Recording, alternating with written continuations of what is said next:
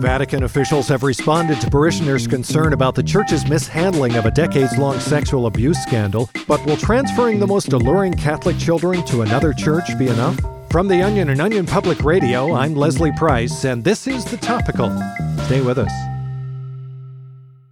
Vatican leaders are under fire for what many are calling their ineffectual, soft handed response to charges of mass sexual abuse within the Catholic Church. But change may be on the way. In a press conference yesterday, Vatican spokesperson Matteo Bruni laid out a radical new plan to remove thousands of alluring at risk children from their home churches. We take all allegations of abuse extremely seriously, which is why beginning earlier this month, we have started rounding up our sexiest choir boys and most fuckable first communicants and began the process of transferring their young, hard bodies to other parishes, far away from any priest who would be tempted to act on his primal urges. Here with the details is OPR reporter Marcy Hammond. Hello, Marcy. Hi, Leslie. So these allegations go back decades. Why is the Catholic Church doing this now? Well, Bruni acknowledged the church did know about the abuse, but believes this step will allow the community to put all the horrible trauma in the past once and for all. And I spoke with several priests who believe removing the preteens is an important first step toward finally beginning to heal from it all. Yes, I feel much safer now that the children are gone. As a man of God, I need to be able to follow His word without the fear of those CCD cuties tempting me with their virgin flesh. So, a positive response from priests, but how are parishioners responding? Not quite as optimistic. The overall feeling I got from congregants is that these actions are simply not enough and just a temporary band aid solution at best. Sure, it's a start, but it has left many of them wondering what will the church do a few years from now when there's a whole new batch of hunky altar boys tempting their pastors? Looks like church leaders will need to do more to win back the trust of their flock. OPR's Marcy Hammond reporting. Thank you, Marcy. Thank you. Exclusive audio just obtained by OPR may shed light on the alarming trend of North American birds rapidly disappearing over the past decades. Recorded in the attic of Audubon Society President David Yarnold, the tape appears to reveal the conservationist spending his mornings feeding nearly 2.9 billion birds in his home that were previously thought missing by avian researchers. Good morning! How are my precious angels doing today? Oh my goodness, you all look so very hungry. Who wants some breadcrumbs? For more, I'm joined by OPR correspondent Loretta Cook. Hi, Loretta. Hello. So, these recordings, troubling to say the least. Yeah, in them we hear the Audubon Society president going about what is apparently his daily routine of feeding, cleaning, and tending to what expert audio analysis suggests are nearly 3 billion birds stowed in his attic. Loretta, let me ask you right away how does this look for Yarnold? To put it bluntly, not good. His organization's mission is to conserve and protect birds for the benefit of humanity. Meanwhile, Yarnold is depriving Americans of access to 700,000 ruby throated hummingbirds by keeping them in his attic. And that's not even taking into account the nearly 3 million crows, pigeons, and sparrows reportedly nesting in his rafters. It's so nice to have you all to myself.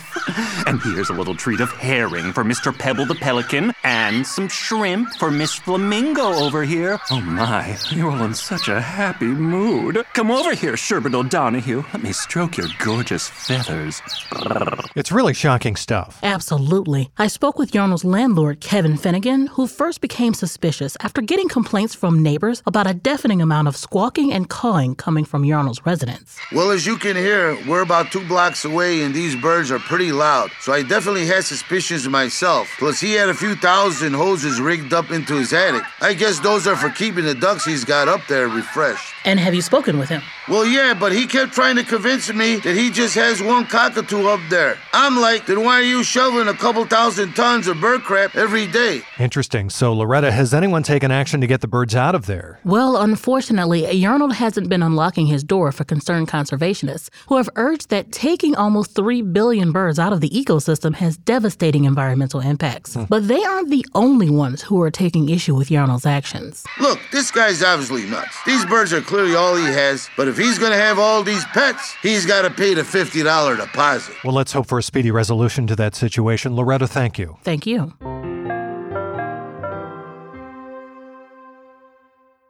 Do you ever wonder how celebrities order food? Like, is Sarah Paulson a Diet Coke or a regular Coke girlie?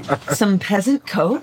No. Or how does Sofia Vergara order a pizza? No, nothing, no tomatoes. I cannot eat tomatoes. tomatoes? Yes. Are you cool with mushrooms? Not really. if these are the details you need, and I know you do, I have the podcast for you.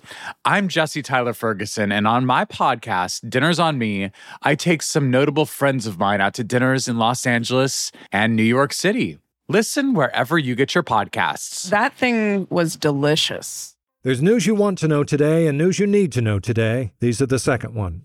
Advocacy groups are urging the NCAA to take extra precautions with this year's men's basketball tournament amid the coronavirus outbreak, and are even urging NCAA officials to hold March Madness games without any Duke fans present. In global news, the city of Dubai has begun construction on the world's tallest mountain. They're hoping to finally top Mount Everest, which Nepal successfully built 29,000 feet high in 1992. And finally, a quick announcement to the OPR office. I'm not sure how this became a thing, but if everyone would please stop leaving their dirty dishes on my desk at the end of the day, I'd really appreciate it. Not only is it gross, but it also takes me a long time to clean up, so knock it off. That's it for the topical. I'm Leslie Price. Join us tomorrow for the inspiring true story of a man who paid off an entire town's school lunch debts. Also, that 300 elementary schoolers would owe him one. All that and more tomorrow on the topical.